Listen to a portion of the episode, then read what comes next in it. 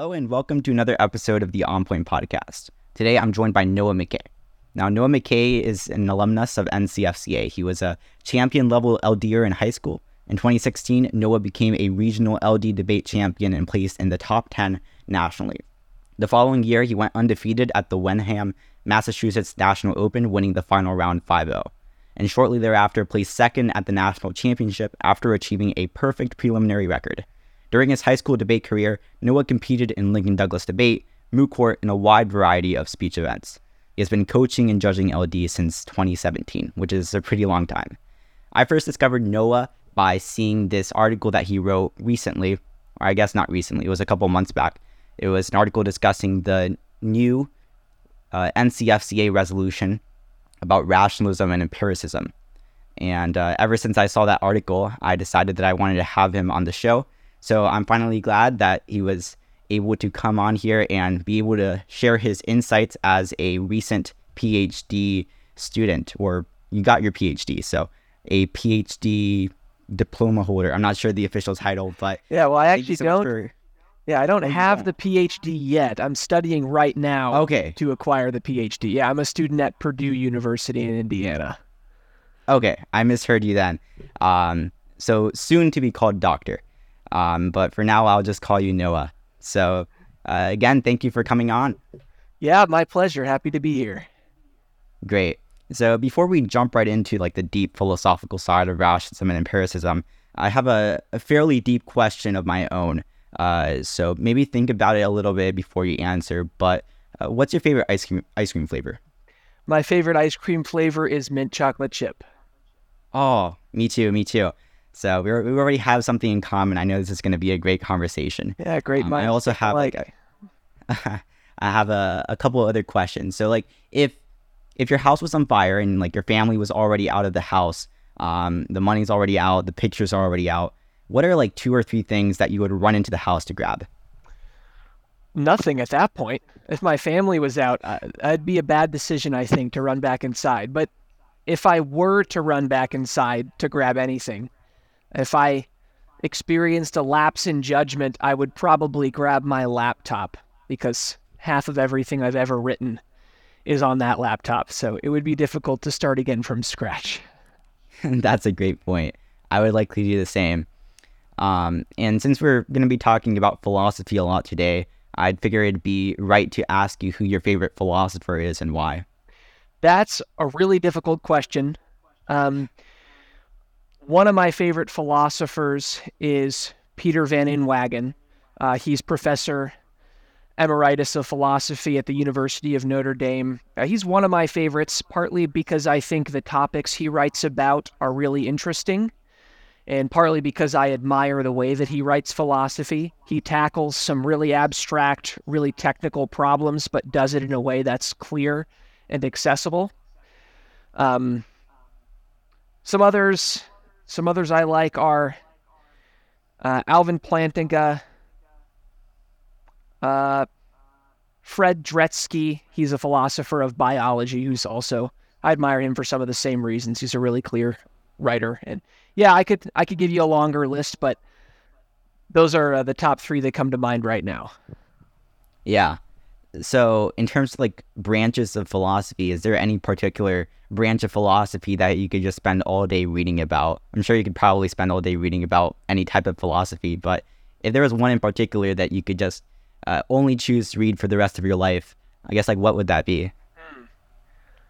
That's a difficult question. It'd probably be either, well, I could say philosophy of religion but that would be okay. cheating a little bit because philosophy right. of philosophy of religion is so broad. You can do any kind of philosophy, and as long as you've related it to religiously significant questions, then it counts as philosophy of religion. So, if I were to pick a more discrete branch of philosophy, I'd probably say epistemology, which is the Ooh. the study of knowledge and rational belief, which, yeah. as it happens, is the branch that this year's resolution falls under. Yeah. It happens to fall on, I guess, like your favorite. Would it be your favorite or one of the ones that you like the most? And uh, the philosophy of epistemology has definitely intrigued me. I remember uh, first time I read Descartes, I was just kind of like mind boggled because I've never thought of the idea that uh, is there such thing as reality? And um, I think we're going to be touching on that, or at least the epistemology side of philosophy, a bit more today, um, discussing rationalism and empiricism. Um, but before we jump right in, I'm kind of curious to hear what made you decide that you wanted to get a PhD in philosophy. Um, I know, like, a lot of people sometimes refer to getting a PhD in philosophy or studying philosophy is is kind of like like why would you do that? It's like there's not much you can do with a PhD in philosophy. um, but like, what do you plan on doing with a PhD in philosophy? Well, I plan to teach and write philosophy professionally. Um, hmm. that's that's the career objective I'm aiming for. But I can give you some more details about why I got into philosophy. Sure, go ahead. It really happened because I had lots of questions of a religious nature when I was in high school. And when I went looking for answers to these questions, I found that analytic philosophers gave what I thought were by far the best answers. An- analytic philosophy is a, a, particular tradition in philosophy uh, that goes back to, well, it's actually a bit difficult to, to demarcate analytic philosophy exactly, but it's a tradition in philosophy in the English speaking world, so primarily England and the United States, that started around uh, the end of the 19th, early 20th century. And analytic philosophers are famous for putting a really, really heavy emphasis on clarity and careful argumentative analysis. And so analytic philosophy gives us gives us the tools to make our questions as clear and precise as we can possibly make them, and then offer answers to those questions that are correspondingly clear and precise. So I mostly study analytic philosophy because I want to be able to ask clear and precise questions and offer clear and precise answers. The subject matter, though, of analytic philosophy also strikes me as important. So analytic philosophers ask questions like um, Is there a God? If there's a God, precisely what does that mean? What are the what are the necessary and sufficient conditions a being would have to satisfy in order to be God? Uh, are there objective moral values? If so, what exactly does it mean for a moral value to be objective? Um, is it possible that our moral judgments could still have content even if there are no objective moral values? And things like that. So, so analytic philosophers ask lots of important questions. I think they have a bad reputation for also asking lots of questions that are at least seemingly unimportant.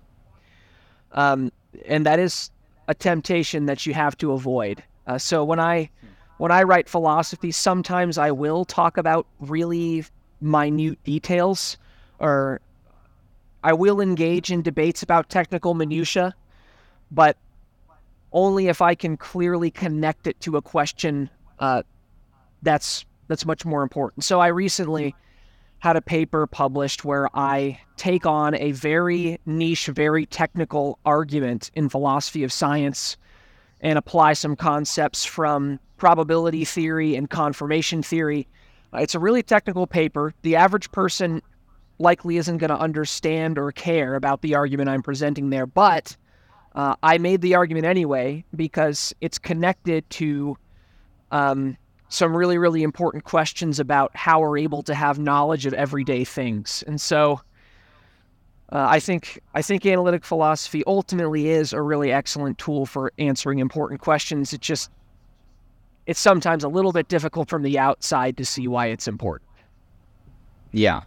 And absolutely. for any and for anyone listening who's considering majoring in philosophy, uh, actually philosophy majors have a higher median salary five years out from graduation than degree holders from any other field in the humanities. In fact, philosophy majors outdo business majors in terms wow. of salary five years out from graduation. So the idea that you're not going to make any money with a philosophy degree is just a myth. Philosophy teaches you all sorts of really employable skills like how to write, how to listen well, how to think clearly, how to read, and so on and so forth. And those are skills that that employers are always looking for. So, wow, I guess myth busted because I always thought that there wasn't really much you could do with the philosophy degree, but that's interesting. Thank you for sharing that statistic. I learned something new. Um, do you think that since you embarked on your philosophy degree trail, do you think that you ended up getting more answers that you posed to yourself in high school, as you mentioned? Yeah. Yeah, well, let me think of some in particular. So, uh, one question I had was Is there any is there any legitimacy to well okay so uh, the problem of evil bothered me a lot. Still bothers me occasionally but it bothered me a lot when i was younger. The problem of evil roughly goes like this there are lots of different ways to present it but here's one way uh, the universe doesn't at first glance strike us as the sort of universe we would expect a perfectly benevolent and all powerful God to create. It's full of horrendous evil and suffering that seems difficult to reconcile with the existence of a supremely loving creator. Uh, one response that theologians and philosophers have offered for, for ages, for millennia, to this problem is well, God is infinitely wiser than any other being in existence. And he's much, much wiser than we are. And he likely is privy to lots of information that we have no access to. So, for all we know, God has reasons to permit these horrendous evils that we aren't able to grasp.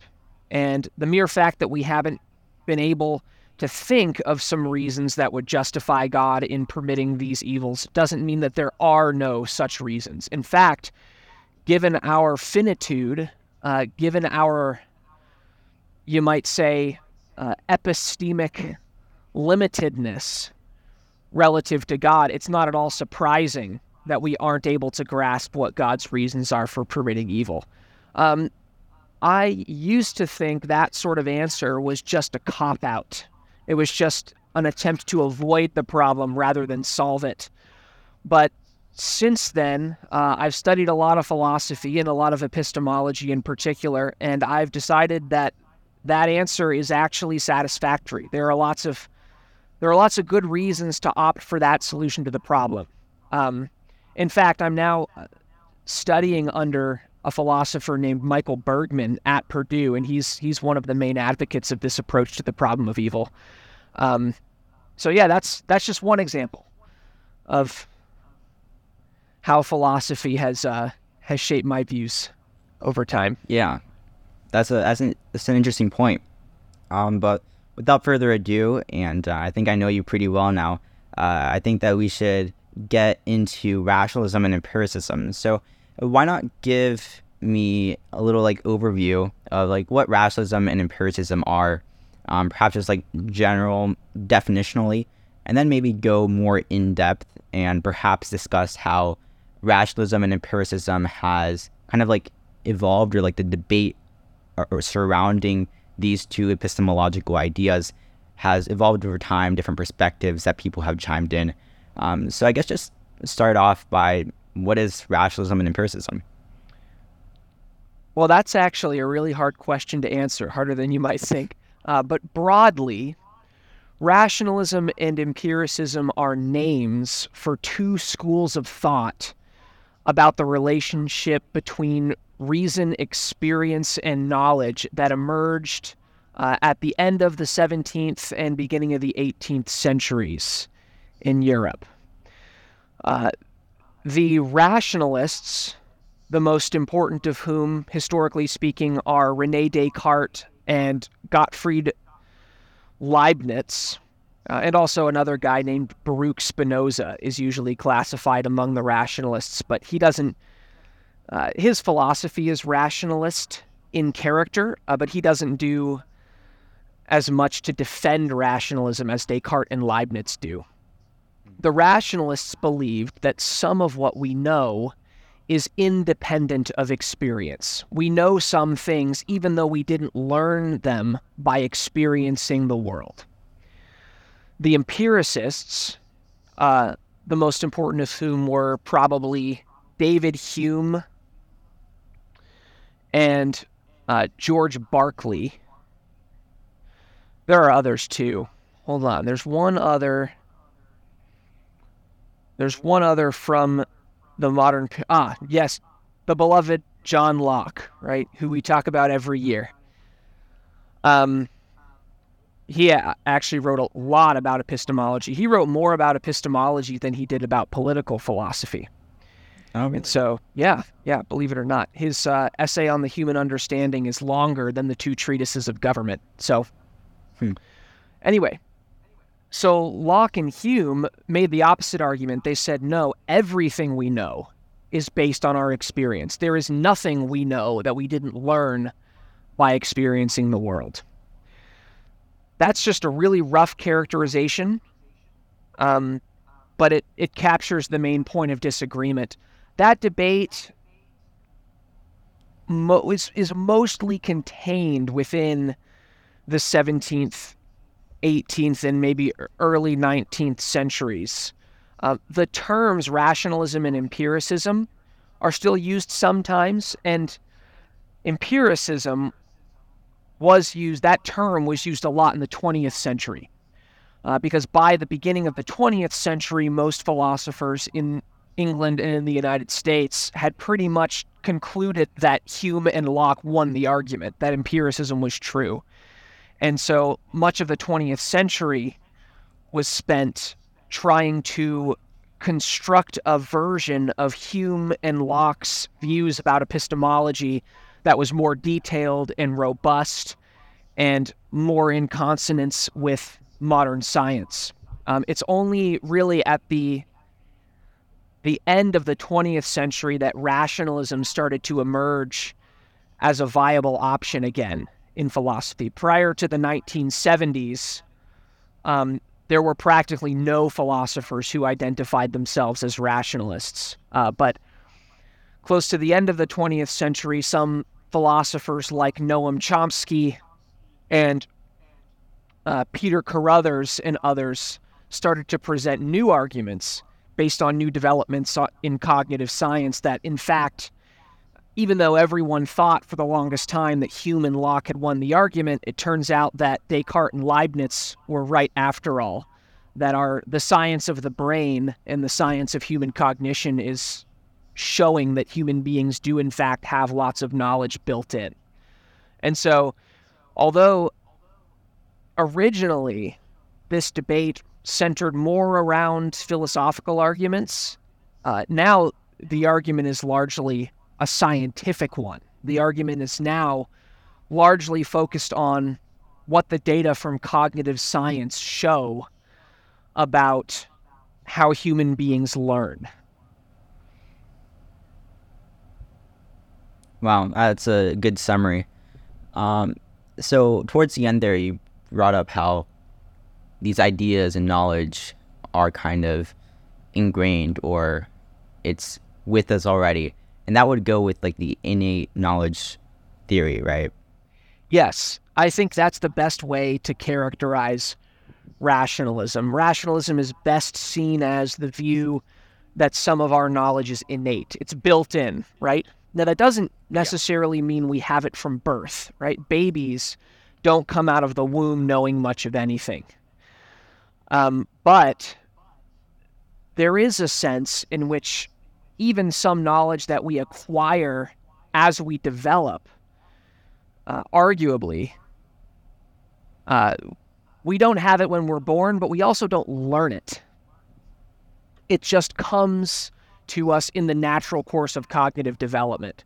So that's the kind of innateness that Peter Carruthers, who I mentioned a moment ago, defends. He's got a book titled Human Knowledge and Human Nature, in which he argues human beings are biologically hardwired to know certain things. Um, so you come to know, for example, how to interpret other people's facial expressions and how to predict other people's actions uh, in much the same way that you come to grow longer limbs and your uh, musculature and hand eye coordination improves as you get older. It just happens naturally. Uh, it's not like you go out and perform a bunch of experiments and learn how human psychology works just on the basis of your experience. Rather, you have natural, built in expectations about how people behave. Um, and those expectations come to light through natural childhood development. Yeah. I think you kind of answered the question already, but would the rationalists believe that these uh, innate ideas that you have within yourselves, th- would those ideas make themselves manifest throughout the course of your lives? Um, and they would argue that that's something that's innate to the person's being instead of something that is empirically uh, achieved because of their experiences in their life. Is that something that the rationalist, or at least um, the rationalist from the perspective that you're arguing, would say? Yes, that's actually a pretty good summary of what rationalism is. And that goes I, I might be mistaken with the philosopher i'm not too well acquainted but that's kind of like what plato's idea was that we have like this essence in us that already i'm not sure if it's plato um, so correct me if i'm wrong but we have like this essence in us that already has all of these ideas like it it just manifests itself as our life unfolds. Is that kind of like what plato was arguing or i could yeah. be really wrong yeah so plato's view is actually pretty pretty radical, but it might be fun to talk about anyway. So, in one of his dialogues, the Phaedo, Plato develops what ancient uh, historians of ancient philosophy call his theory of recollection. And this is hmm. Plato's theory about how it is that we learn. Because Plato asks a question. He asks, well, if you want to know something, you already have to know what it is that you want to know. Um, if I want to know things about giraffes, well, I must already have some notion of a giraffe, because otherwise I wouldn't be able to pick out what it is that I want to learn about. And so Plato says we must already have some knowledge built into us about everything in the world. Otherwise, we wouldn't be able to learn about it. And so Plato's uh, Plato's theory is that human beings have immaterial souls, and these souls actually pre exist our bodies. So before you receive a body, you actually dwell in this heavenly realm with what he calls the forms. Uh, it's a little bit tough to explain what the forms are, but they're like uh, they're like properties. They're like things in general. So you know there are lots of red things in the world, but then there's also the thing that they all have in common: redness. So redness is a property that's exemplified by multiple different things. It's almost as if redness is in multiple places at once. And so Plato says, well, what is redness? Uh, it's a form, right? It's something that exists in the realm of forms, and objects are red in virtue of participating in the form of red. And there are also forms for white and forms for big and small, and the form of beauty and the form of the good. Those two are really important for Plato. And so before we're embodied, Plato thinks our soul is interacting with the forms and it has knowledge of the forms through direct acquaintance. So when we have a body, uh, we actually forget everything that we learned about the forms. And when we learn hmm. during our earthly lives, what we're really doing is remembering what we already knew about the forms. Our experience of the world triggers knowledge uh, that we had in our previous disembodied life. It brings it to consciousness, right? And that's actually a good way, even though most rationalists wouldn't subscribe to Plato's metaphysics, right? They're not going to tell a story that extravagant about where knowledge yeah. comes from. But they would make a similar claim about the relationship between experience and knowledge. Uh, like Leibniz makes this point in his new essays on the human understanding. He says, yes, if you never had any experiences, you wouldn't know anything. But it's not because everything you know is learned from experience. It's simply because experiences of a certain kind are necessary to trigger the innate knowledge that you already have, to bring it to consciousness. So here's an example that Leibniz might give and that rationalists broadly would would subscribe to. Uh, Leibniz thinks that experience can't possibly teach us about necessary truths. A necessary truth is a truth that uh, couldn't possibly have been false. It's a truth that holds everywhere at all times, no matter what. So here's an example of a necessary truth every triangle has interior angles that add up to 180 degrees, right? That's a necessary truth because it's a truth about all triangles everywhere. And in fact, it's a truth about any possible triangle right? It's not even possible for there to be a triangle without interior angles that add up to 180 degrees. Now, Leibniz asks, how could we learn this through experience? Well, we can't because experience can only only tell you that this or that triangle has interior angles that add up to 180 degrees, or all the triangles you've observed have angles that add up to 180 degrees, or all the triangles in this world have angles that add up to 180 degrees. It couldn't tell you that absolutely all triangles must have angles that add up to 180 degrees no matter what. Uh, so Leibniz doesn't think we can learn that fact through experience, but he does acknowledge that experience can help us along.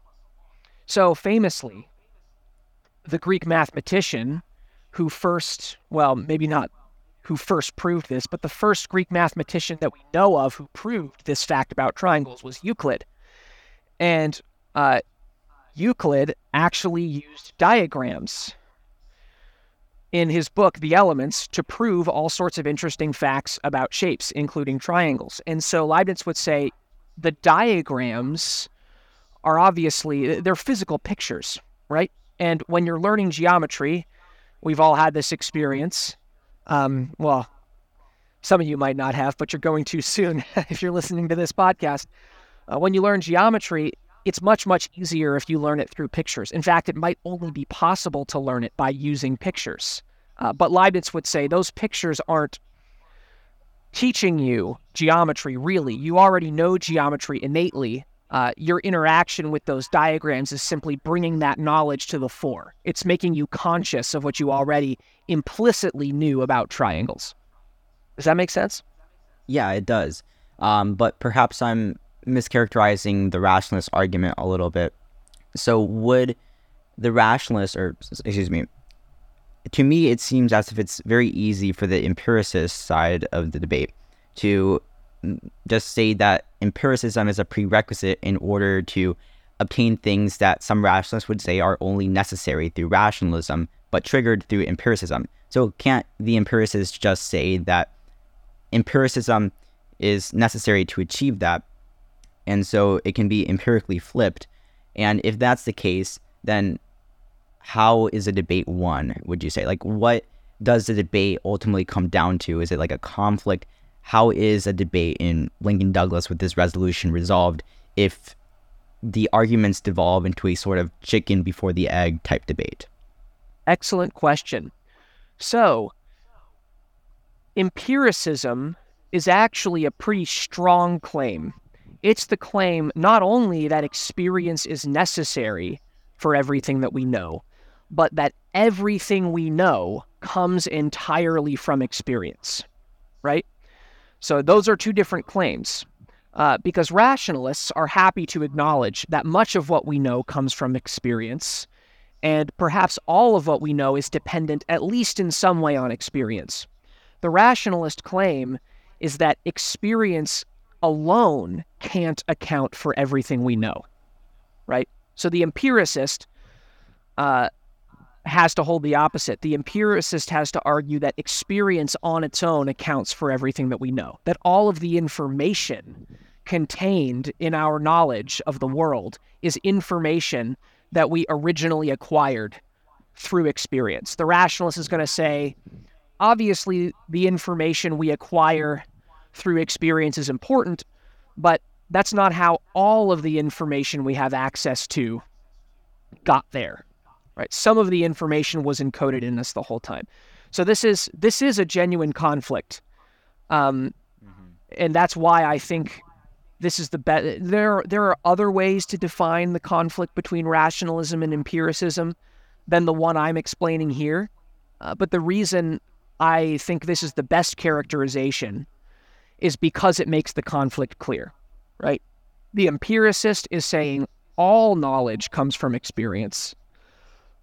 And the rationalist is saying, no, some knowledge is independent of experience.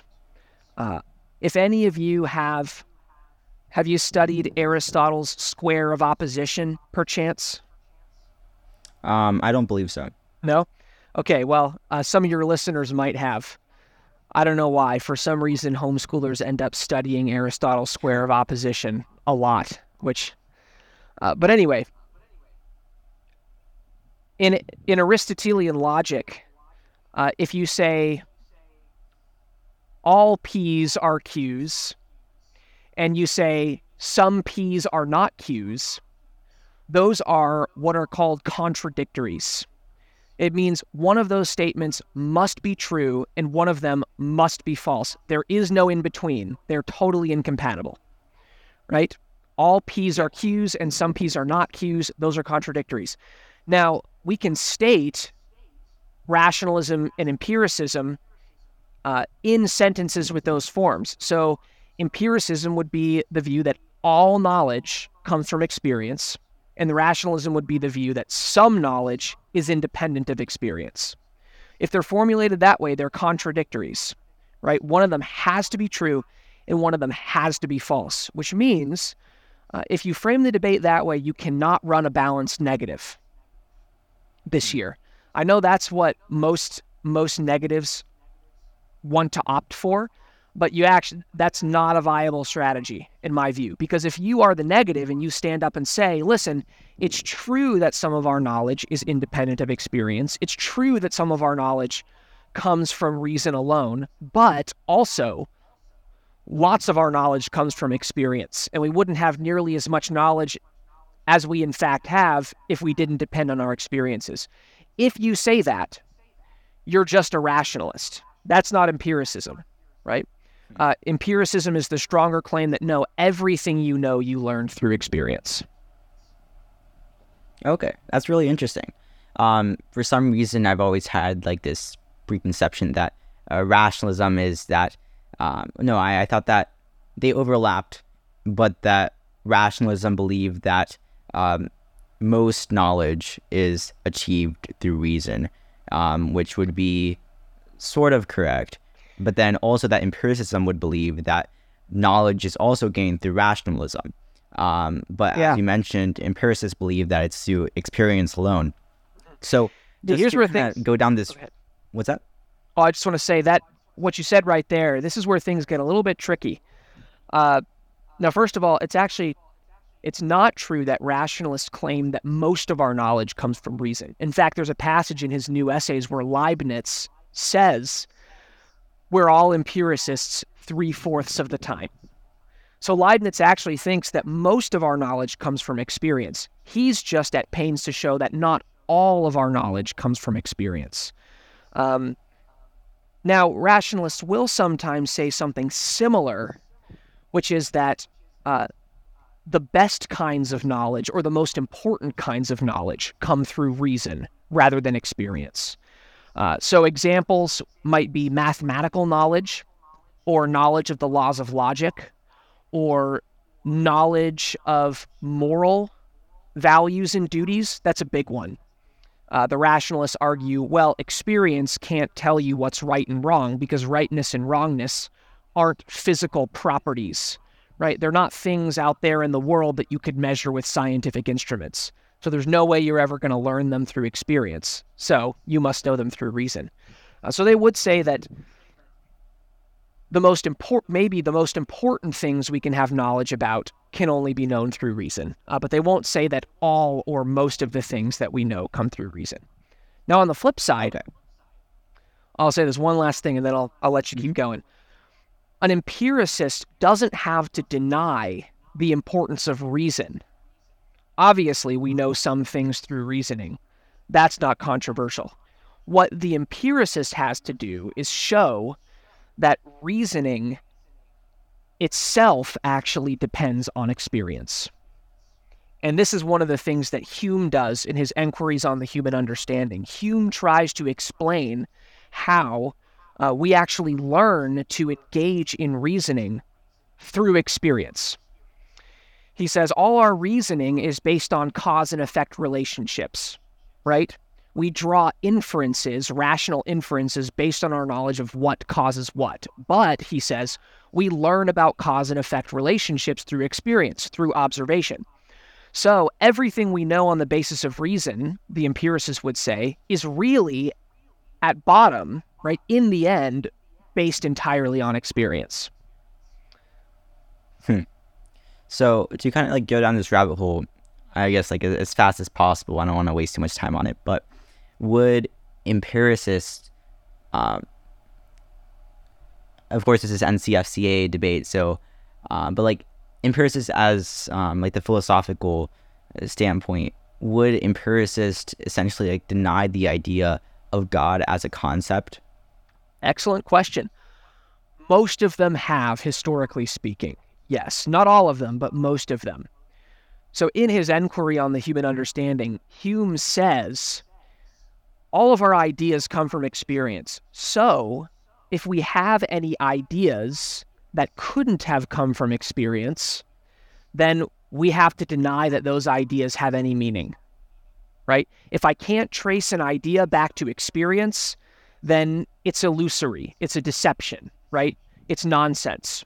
So if we found out that our concept of God can't be traced back to our experiences of the world, we would have to toss it out. Now, Hume didn't make that explicit argument. Hume didn't say that our that our idea of God is one of those ideas. In fact, there's a passage in the Enquiry where he suggests that there is actually a way that we could form a coherent idea of a perfect being. But other empiricists later took this idea of Hume's and sort of ran with it. Um, the logical empiricists of the 20th century, also, they're also known as the logical positivists. Um, they they saw themselves as carrying out Hume's project to a greater extent and in more detail and most of them said yes all of our all of our words get their meanings from experience this is a very rough characterization but they basically said all of our words get their meanings from sense experience and since you can't have a sensory experience of god or of a non-physical being uh, the word God is just meaningless nonsense, right? The idea of God actually doesn't have any content. Now, that was a really, really radical view. Um, logical empiricism is is pretty much dead. uh, I, I, don't know of anyone, any philosopher alive today who would call themselves a logical empiricist, uh, of at least in the old style. Um, so there, there are empiricists now who would say, yes, we're empiricists, but we also think that religious concepts like the concept of God are meaningful. They do have content. Um, so there could be a God if empiricism is true. The question is, how could we know that there's a God? And uh, that might be a little bit of a harder question for an empiricist to answer than a rationalist, but it, it depends on yeah. who you ask. Now, to me, with that established, it sounds like this resolution is very rationalist weighted. Um, I'm not sure if you want to weigh in on that, but how is it possible for an empiricist, uh, person debating the empiricist side of this resolution, to win? Um, and also, like, what would be the the best or fairest way to frame the round in order to have an actually effective debate? Yeah, um, I tend to agree with you. I think the resolution is weighted a little bit toward the affirmative. I don't think that's because rationalism is more congenial to Christianity, actually.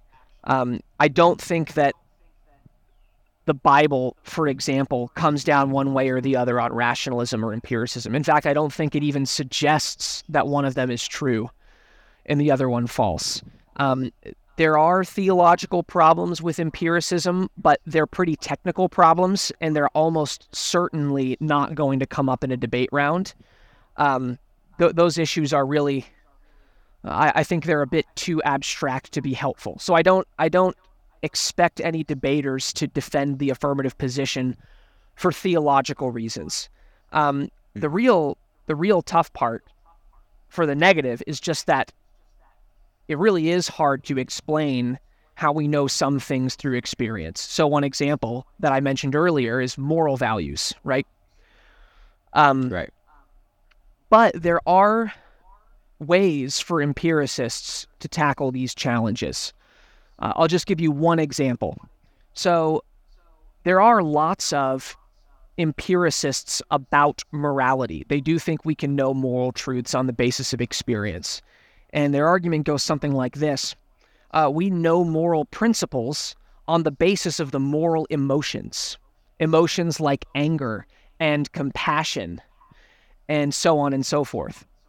Uh, and actually, human beings who are unable to experience those emotions, uh, in particular the emotion of empathy, have a really, really difficult time grasping moral truths. Uh, that's why psychopaths, those are people who who are uh, technically a psychopath is someone who is incapable of feeling the emotion of empathy, or they don't feel it to nearly this uh, the standard extent. Those people uh, have a very hard time abiding by moral norms or even understanding moral norms. And these empiricists will point out, yeah, that's because the emotion of empathy is actually the way that we know that some actions are right and some actions are wrong. Uh, and this doesn't require you to be a subjectivist, by the way. This is a pretty popular view even among moral objectivists in analytic philosophy. There's a moral philosopher named William Fitzpatrick at the University of Rochester who makes exactly this argument. He says, We learn about moral values uh, by encountering the world emotionally. And by the way, uh, that's actually consonant with scripture in some places, right? Paul says the law of God is written on the human heart. And in scripture, the heart is the name for the seat of the emotions.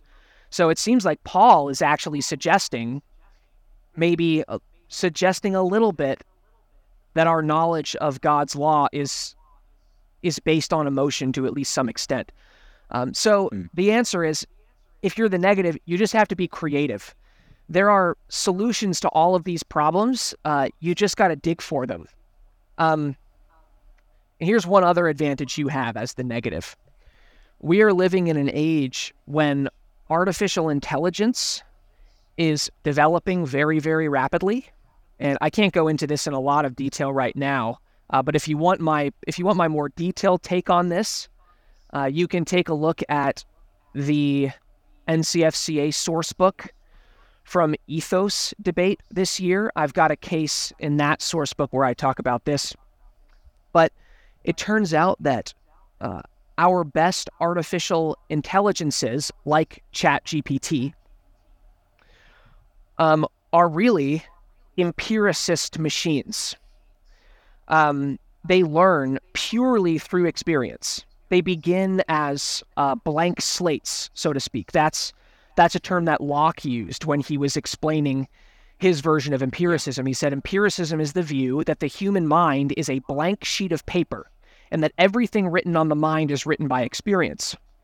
Uh, that's actually how deep convolutional neural networks, which is the kind of artificial intelligence model uh, that's used to build something like ChatGPT, that's actually how they're structured. Uh, they start out knowing nothing. Uh, they're actually, well, again, I can't go into too much detail.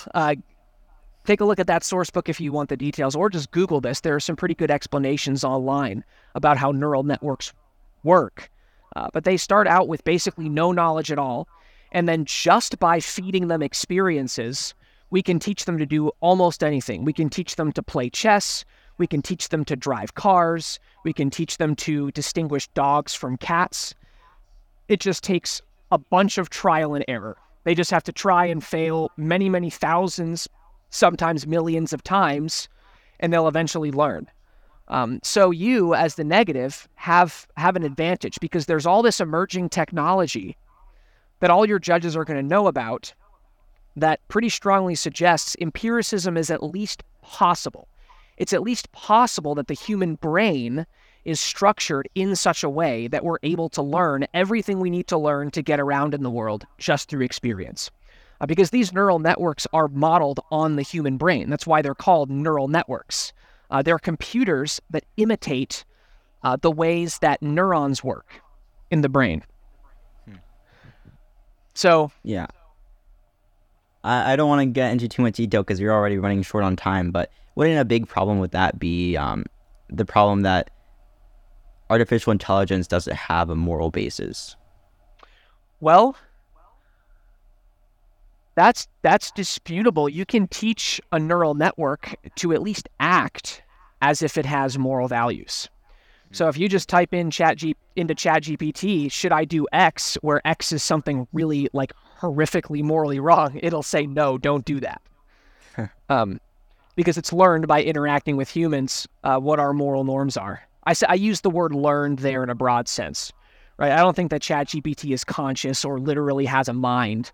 Um, but metaphorically speaking, yes, an artificial intelligence can learn moral norms. Yeah. Well, as we're starting to wrap up here, we're running short on time, but I'll ask you for people who are still interested in learning more, what are some philosophers or I guess um, maybe like some books or like what would you suggest uh, people who are interested in taking their knowledge about rationalism and, and empiricism to the next level? What resources or philosophers would you recommend for them to check out? Um, the best resource on this resolution is a Stanford Encyclopedia of Philosophy article titled Rationalism versus Empiricism. That's written by uh, Peter Markie and M. Folescu. They're both philosophers at the University of Missouri, Columbia. Um, I'm not even going to mention any other resources because that one is the best by far. So if you're going to read anything, you should read that. Um, because it's an encyclopedia article, it's got a lot of breadth, right? You're going to learn lots and lots of things by reading that article, and they've got a pretty extensive bibliography. So if there are any arguments in that article that seem interesting to you, you can just look at the in-text citations, and that'll tell you what books or articles to read if you want more details about those arguments. Um, so that's where I would go first, definitely. Yep, and of course, check out Noah's blog on ethos, and um, so yeah, so this is a good episode. I'd say I definitely learned a lot. And um, hopefully, this episode answered any questions listeners may have, or perhaps it made them have more questions. And if so, even better, go refill your mind with um, answers to those questions as you continue on your journey to research about rationalism and empiricism. Yeah, my pleasure. Thanks for having me.